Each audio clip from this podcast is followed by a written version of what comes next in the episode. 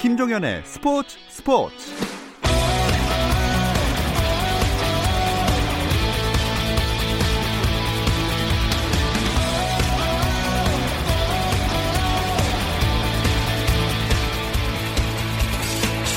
스포츠가 있는 저녁 어떠신가요? 아나운서 김종현입니다. 오늘 하루 스포츠계를 돌아보는 스포츠 타임라인으로 김종현의 스포츠 스포츠 출발합니다.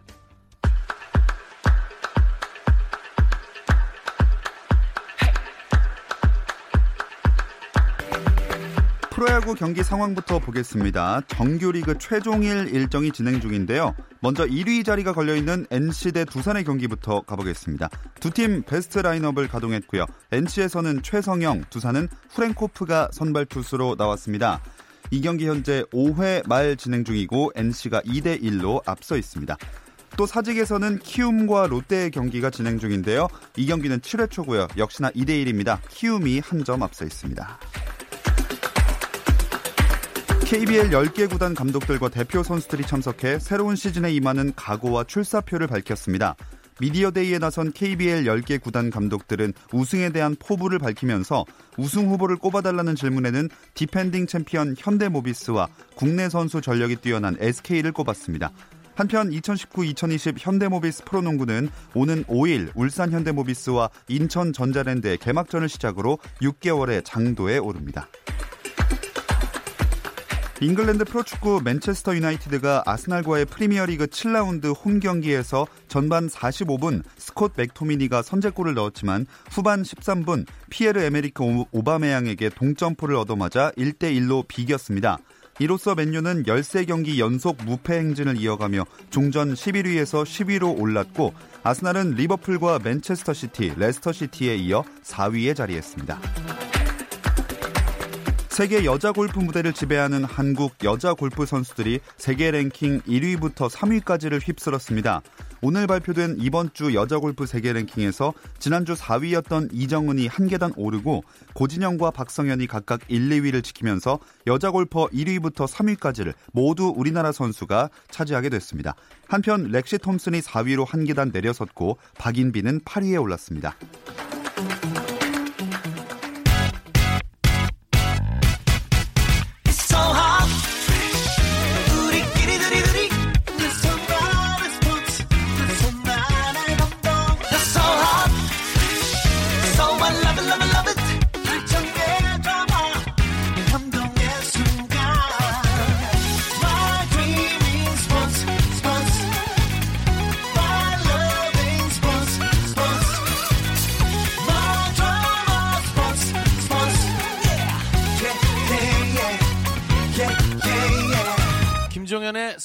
스포츠.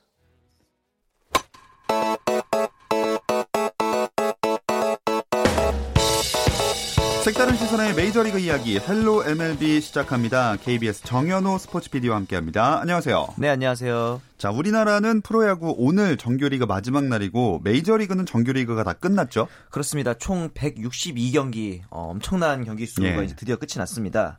어, 일단 내셔널리그를 살펴보자면은 애틀란타, 세인트루이스, LA 다저스가 각각 동부, 중부, 서부 지구 우승을 차지했고요. 아메리칸 리그에서는 뉴욕 양키스, 미네소타, 휴스턴 애스트로스가 각각 동부, 중부, 서부 지구에서 우승을 차지했습니다. 네. 특이한 점이라고 본다면은 어, 백승 팀이 무려 4팀이나 나왔어요. 어. 휴스턴, LA 다저스, 뉴욕 양키스, 미네소타까지. 사실 작년에는 이 100승을 차지한 팀이 한 팀도 없었거든요. 어, 그렇군요. 어, 1년에 총 162경기를 하는데 100승 이상을 냈다는 얘기는 반대로 말하면 승률이 6할을 넘는다는 얘기입니다. 어, 그러다 보니까 당연히 우승 경쟁에 도전하는 네네. 팀들이 높은 팀들인데 일단 보면은 이 류현진의 LA 다저스가 가장 큰 특징을 지니는 게 뭐냐면은 메이저리그에서 최저 팀 평균 자책을 기록하고 있어요. 음. 당연한 것이 류현진 선수가 평균 자책 제일 낮죠. 거기다가 이제 뷰러, 컷쇼의 선발 3인방이 있기 때문에 LA 다저스 하면 역시 선발진의 팀이다. 네. 반면에 이제 뉴욕 양키스는 류현진 선수를 두들겼던 그때를 기억하실 텐데 네. 네. 타선의 팀입니다. 두 자릿수 홈런을 친 선수가 무려 14명입니다. 어. 그러니까 타자가 9명이 나오잖아요. 예. 근데 그런데 이 베스트 나인에 들지 못하는 선수들도 5명씩이나 예, 두 자릿수 홈런을 쳤다. 이렇게 보시면 될 것 같아요. 그렇다면 휴스턴은 어떤 팀이냐? 어, 공수가 다 겸장하는 팀이다. 이렇게 보시면 될 것 같아요. 음. 일단은 아메리칸 리그 사이 영 상 싸움을 벌이고 있는 21승의 벌랜더, 20승의 게리콜 이 두 선수가 있는데 그 와중에 공격력도 만만치 않아서 20개 홈런을 20개 이상의 홈런을 친 타자들이 무려 6명이나 됩니다. 야. 그러니까 이제 홈런도 잘 치고 투수들도 잘 던지고 음. 그러다 보니까 사상 최초로 메이저리그 역사상 최초로 투수들은 삼진을 제일 많이 잡고 네. 타자들은 삼진을 제일 적게 당하는 팀이 어. 바로 휴스턴이었어요. 굉장히 특색이 각각 다른 팀들이네요. 그렇죠. 그러다 보니까 이제 2017년도에 이 휴스턴이 LA 다저스랑 월드 시리즈에서 맞붙었거든요. 네. 가장 강력한 두 팀이다 보니까 이번에도 2017년의 매치업이 그대로 반복되지 않을까 음. 그런 어, 예상을 하는 사람들이 많습니다. ESPN에서도 우승 확률 순서를 어, 휴스턴, 다저스, 뉴욕 양키스 순서로 이제 예측을 했거든요. 네. 어, 이 두 팀이 붙을 가능성이 아직까지는 제일 높다고 봐야겠죠. 음. 자, 우리나라 메이저리거들 중에선 류현진 선수랑 최지만 선수가 가을 무대를 밟게 됐네요. 그렇습니다. 류현진 선수는 총 29경기 나와서 14승 5패 2.32로 어, 사상 첫 동양인 중에서는 평균 자책 1위를 네. 처음으로 달성했고요. 그 외에도 이제 9이닝당 볼넷 개수 최하, 그러니까 제일 안 좋다는 얘기겠죠. 예. 그다음에 조정 방어 조정 평균 자책 1위를 달성했거든요. 역시 이제 개인의 최고 성적이고 이에 맞- 못지않게 이제 최지만 선수 역시 개인 최고 성적을 기록했어요. 2할 6푼 1, 2의 타율 거기다가 어, 3할 6푼이 넘는 출루율을 기록했기 때문에 어, 굉장히 출루율도 좋았고 네. 19홈런에 63타점 음. 역시 모두 개인 최다 성적입니다. 단지 이제 최지만 선수가 안타까운 게 홈런을 친 그 다음 날 막 빠져요. 아. 단지 좌타라는 이유로 어, 네. 플래툰 시스템이라 그러는데 그러다 보니까 좀 그 컨디션이라든가 출장에 들쑥날쑥했거든요. 거기다가 이제 소속팀인 템파베이 같은 경우는 선수들이 좀 잘해서 몸값이 비싸진다 그러면은 바로 팔아 넘기는 약간 음. 셀링 마켓에 가까운 팀이라서 네. 사실 잘하면은 내년에 거취가 불분명한 약간 그런 아이러니가 있는 팀이에요. 음. 그런 면에서 보면은 내년에 어떤 어, 변화를 겪게 될지가 좀 궁금하고 마지막으로 이제 추신수 선수의 성적 151경기 나와서 24홈런에 15도루 24홈런은 당연히 추신 선수의 개인 최다 예. 홈런이거든요. 거기다가 이제 나이도 많은데 20홈런에 10도루를 하면서 리드오프 역할을 잘 해냈죠. 그런데 이제 나이가 나이다 보니 이 수비 때좀 아. 범위가 좁아졌다 이런 지적이 좀 있는데 어, 내년에도 이제 수비와 공격을 어떻게 좀 보여줄지가 궁금해집니다. 네. 그리고 이제 디비전 시리즈에서는 워싱턴과 밀워키 경기의 승자가 류현진 선수와 맞대결하거든요. 최지만 선수는 반대로 와일드카드 결정전을 치러야 됩니다. 오클랜드와. 음. 그리고 여기서 이기면은 앞서 말씀드린 휴스턴과 이제 현- 플레이오프 경기를 갖게 됩니다. 일단은 류현진 선수 얘기를 더 해보면 포스트 시즌을 당연히 생각을 해야 되겠지만 또 팬들 입장에서는 그 전에 좀 약간은 후보군에서 밀린 감도 없지 않아 있지만 싸이 영상을 기대를 또 하는 분들이 좀 있을 것 아, 같아요. 물론이죠. 또 시즌 최다 홈런도 치지 않았습니까? 엄청난 차이로. 그러니까요. 네. 0에서 1이 된 그렇죠. 내년 몸값도 사실 어떻게 될지 궁금하거든요. 궁금할 수밖에 없는 게 이제 내년이 되면 류현진 선수가 메이저리그 진출한 이후 처음으로 FA 계약을 체결하게 되거든요. 그에 앞서서 일단 싸이 영상의 경쟁자인 제이콥 디그롬 선수의 성적을 보면 32경기에 나와서 11승 8패, 2.43의 평균 자책인데 이닝을 무려 204이닝을 던지면서 255개의 탈삼진을 잡아냈거든요. 네. 사실 이 싸이 영상을 평가할 때 주로 보는 게 이제 평균 자책, 승, 탈삼진, 이닝 뭐 이 정도가 되는데 탈삼진이랑 이닝 소화력에 있어서는 디그롬 선수가 좀 앞섭니다. 네. 반면에 평균 자책이랑 다승 부분에서는 류현진 선수가 앞서거든요. 어 이렇게 보면 스코어 2대 2 아니야? 이렇게 보실 수도 있는데 이 평균 자책 부분이 디그롬과 류현진 선수가 초반의 페이스와는 달리 좀 차이가 많이 나요. 아예 얼마 안 나요. 네. 그러다 보니까 여기서 그렇게 큰 우위가 없고 요즘에는 또 다승을 그렇게 크게 평가하지 않는 추세예요. 음. 그러다 보니까 이닝을 많이 소화하고 탈삼진을 많이 잡아낸 어, 디그롬 선수가 어떻게 보면은 어, 솔직히 말씀드리면은 꽤 우위에 있다 이렇게 보셔야 될 것 같아요. 예. 이제 이렇게 되니까 내년에 이제 류현진 선수가 싸이 영상을 못 하더라도 FA 계약을 좀 어, 소위 말하는 대박을 내면 우리 또 보는 사람이 약간 내 돈도 아닌데 흐뭇해지는 그렇죠. 예. 그런 감각이 좀 있잖아요. 이래서 이제 미국의 연봉 분석 사이트가 올해 성적을 기반으로 내년 류현진 선수의 예상 계약을 어, 예상을 해봤는데 어.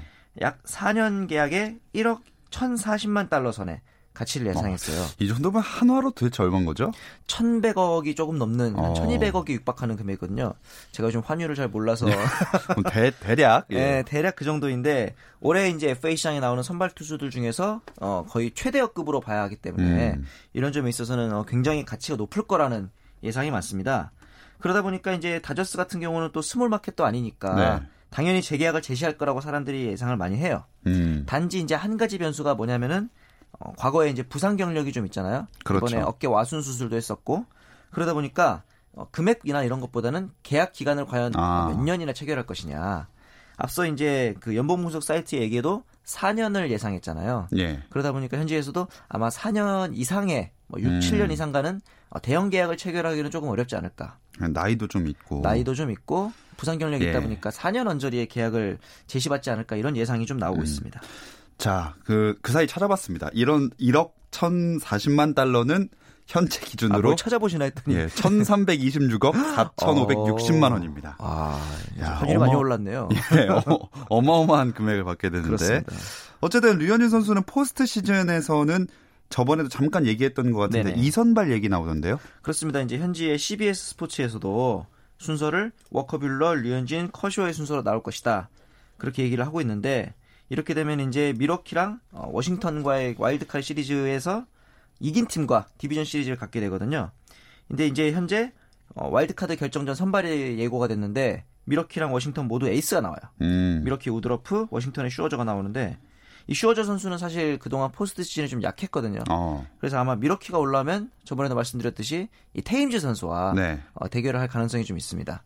이 경, 대결도 좀 흥미로울 것 같은데 만약에 류현진 선수가 2선발로 나오면은 이 와일드카드에서 올라온 팀의 3선발과 붙기 때문에 이 매치업상에서 어느 다소 여유를 음. 좀 우위를 차지할 수 있을 것 같습니다. 네. 메이저리그 이번 시즌 포스트 시즌 대진도 좀 더 자세하게 짚어 주실까요? 네, 일단은 말씀드렸던 것처럼 다저스는 와일드카드전 승자 밀워키 또는 워싱턴과 붙게 되고 왜 그러냐면은 밀워 아, LA 다저스가 승률 1위이기 때문에 예. 상대적으로 약세인 와일드카드전과 이제 승자와 붙게 되는 음. 거고요. 반대로 이제 승률 2위인 애틀란타는 승률 3위 세인트루이스에 붙게 됩니다. 음. 방식은 네, 아메리칸 리그도 마찬가지예요. 그래서 승률 1위인 휴스턴은 와일드카드전 승자 오클랜드가 될 수도 있고 최지만의 탬파베이가 될 수도 있고요. 음. 그다음에 이제 뉴욕 양키스가 승률 2위이기 때문에 승률 3위인 미네소타와 붙게 되는 게 이번 메이저리그 포스트 시즌 대진표가 되겠습니다. 아, 확실히 땅이 넓고 팀도 많다 보니까 그렇죠. 우리나라의 포스트 시즌에 비해서는 상당히 복잡한 또 체계를 갖고 있네요. 이게 또 어, 우리나라랑 비슷한 게 와일드카드 결정전이라 그래서 예. 단판 승부를 붙였거든요. 이게 도입된 지 사실 한 10년 언저리밖에 안 됐, 음. 10년도 안 됐습니다.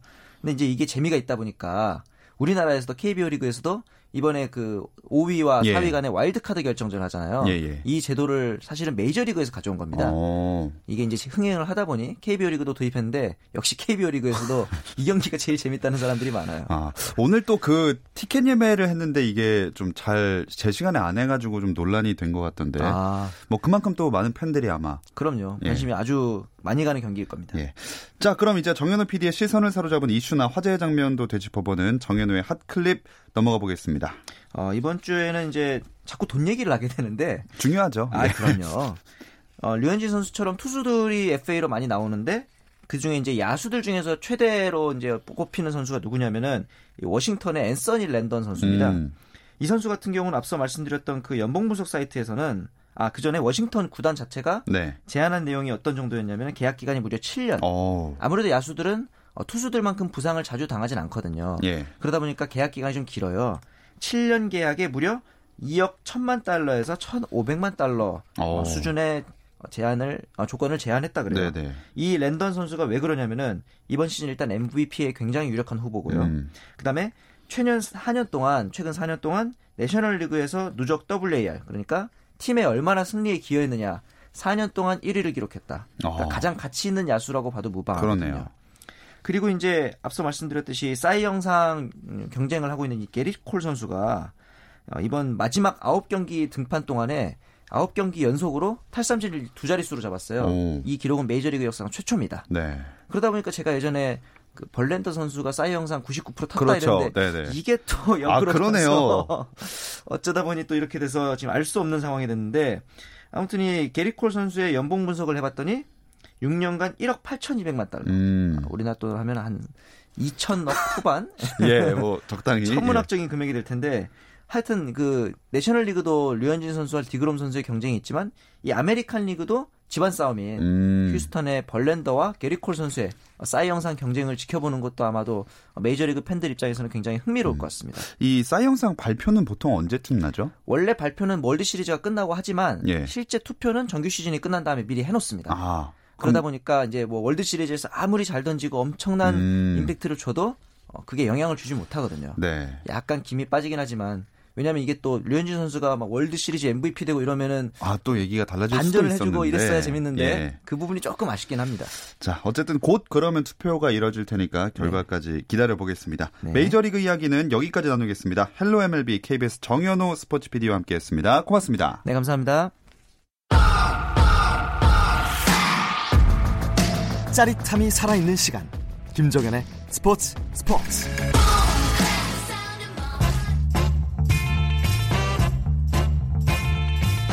김지한의 잡스. 매너와 에티켓. 골프하면 떠올려지는 중요한 단어입니다. 그런데 지난 주말 뜻밖의 일이 골프장에서 벌어졌습니다. 갤러리 방해에 손가락 욕설을 한 프로골퍼. 무슨 일이 있었던 걸까요? 김지한의 잡스가 이 논란을 짚어보겠습니다. 스포츠계 다양한 이슈들을 만나는 시간입니다. 잡다한 스포츠 이야기 김지한의 잡스 중앙일보 김지한 기자와 함께합니다. 안녕하세요. 네, 안녕하십니까. 아, 말씀해주신 대로 골프계가 이 사건 때문에 정말 큰 충격에 빠졌습니다. 그렇습니다. 정말 있어서는 안 될 그런 일이 일어났습니다. 이 프로스포츠 경기에서 선수가 이 갤러리 그러니까 관중을 네. 향해서 이 손가락 욕, 설을 한 이 상황 때문에 이게 골프계를 넘어서 당시부터 지금까지 이 검색어에도 오르고 음. 이 사회적으로도 이 주목받기까지 했는데요. 어, 10년 차 프로골퍼 이 김비호 선수의 행동 때문에 아, 지난 일요일부터 이 골프계가 정말 많이 흔들렸습니다. 네, 계속해서 기사도 올라오고 하고 있는데 김지한 기자가 이 장면을 현장에서 지켜봤다면서요? 그렇습니다. 제가 이 장면을 이제 순간적으로 보고 나서 어, 참 두 눈 눈을 의심을 네. 했을 정도로 어, 참 순식간에 벌어졌는데 이, 이 상황이 벌어진 것은 아, 이제 설명을 좀 드리자면 이틀 전인 지난 일요일에 이 남자 프로골프 어, KPGA 코리안 투어 대구 경북 오픈에서 벌어진 일이었습니다. 어, 이날 골프장에 참 사람들이 많이 왔었어요. 네. 어, 한 7천여 명 정도의 갤러리들이 음. 찾았는데 그것도 이 우승 경쟁이 펼쳐지던 이 마지막 조에서 이 네. 상황이 네. 벌어졌습니다. 어, 16번 홀에서 김비호 선수가 어, 한타차 단독 선두에 올라 있는 그런 상황이었거든요. 그런데 스윙을 한 직후에 갑자기 이 갤러리가 있는 쪽을 향해서 이 중지를 이 치켜 올렸고요. 음. 분을 참지 못하고 드라이버를 바닥에 내리찍기까지 했습니다. 이 행동 때문에 말 그대로 남자 골프계가 완전히 뒤집어졌습니다. 네. 그 상황이 벌어지고 나서 현장의 분위기도 굉장히 안 좋았을 것 같은데요. 네, 사실 저 같은 경우에는 곧바로 그 상황을 보고 또 기사를 전송하기 위해서 좀 바쁘게 움직였었는데요. 아, 아, 그렇지만은 당시 현장 상황 분위기를 조금 제가 정리를 해드리면 에, 골프장 안이 매우 혼잡했습니다. 음. 뭐 우승 선수가 나올 마지막 조에는 유독 많은 갤러리들이 몰려들었고요. 네. 그 상황에서 또 스마트폰으로 영상이라든가 뭐 사진을 담기 위해서 이렇게 스마트폰을 들고 있는 그런 사람들이 굉장히 많았어요. 원래는 이게 그 골프장 안에 촬영 금지 팻말이 있거든요. 예. 사실은 이런 그 금지 팻말이 있기 때문에 어, 어떻게 보면 원칙적으로는 그게 금지인데 운영 요원들이 좀 상대적으로 적었습니다. 음. 그래서 이거를 어, 제대로 막지를 못했고 결국은 여기에 이제 일부 갤러리에 이 스마트폰 버튼 소리에 김비호 선수가 이 반응을 했던 음. 예, 그런 상황이었는데 결국은 김비호 선수가 이 대회에서 우승을 했습니다. 하지만은 좀 전체적인 분위기가 굉장히 싸늘했고요.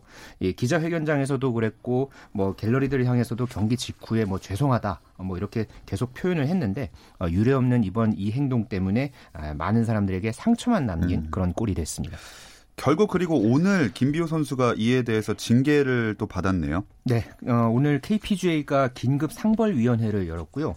김비호 선수가 이 상벌위원회에 참석을 해서 이 소명하는 시간을 가졌습니다. 그리고 한 시간 동안의 토론 끝에 자격정지 3년에 벌금 1천만 원 이 중징계가 음. 내려졌습니다. 어, 이번 사안이 워낙 중대했기 때문에 KPGA는 이것을 곧바로 또 발표를 했고요. 이 징계는 KPGA 현역 선수가 받은 것 중에서 사상 최고 수준의 어. 징계였습니다.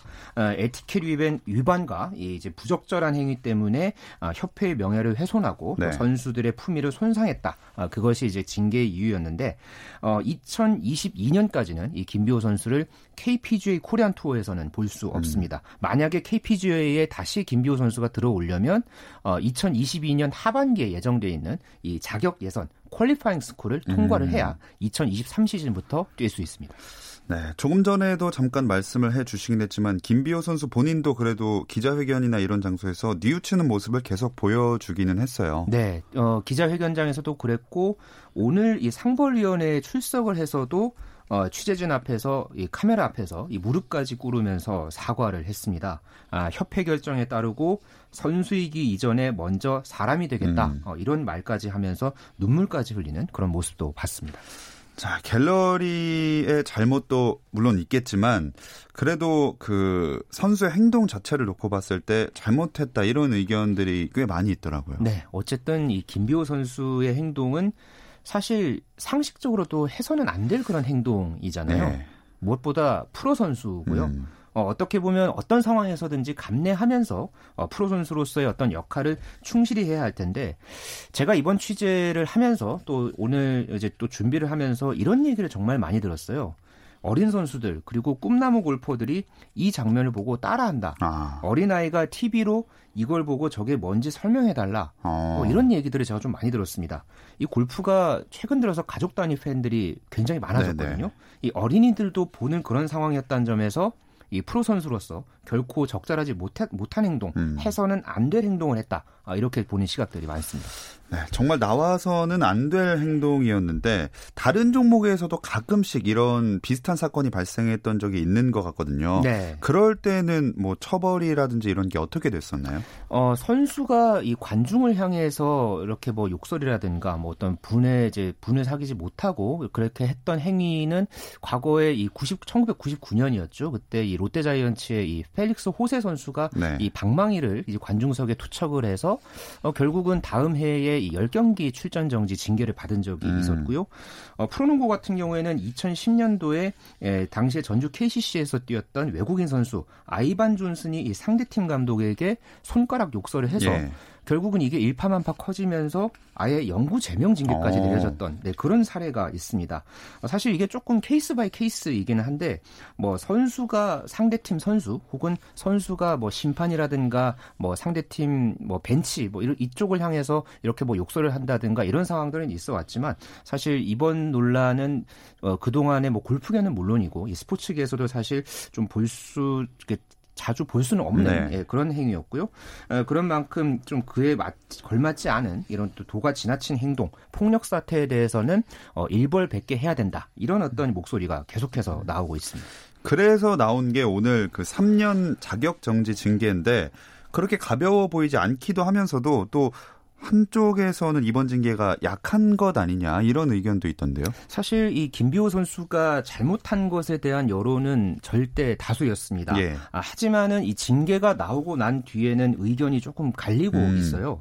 이 3년 징계가 조금 약한 것 아니냐. 아, 그러니까 이쪽의 의견은 앞으로 이런 일이 반복되지 않으려면 아, 조금 더 세게 징계를 내려야 한다. 이런 여론이 있고요. 반대로 이 본인이 잘못을 뉘우치고 있는데 3년은 너무 센 징계 아니냐 음. 아, 이런 여론도 함께 있습니다. 일단 이 징계는 아까 말씀드린 대로 국내 코리안 투어에만 네. 한정이 돼 있고요.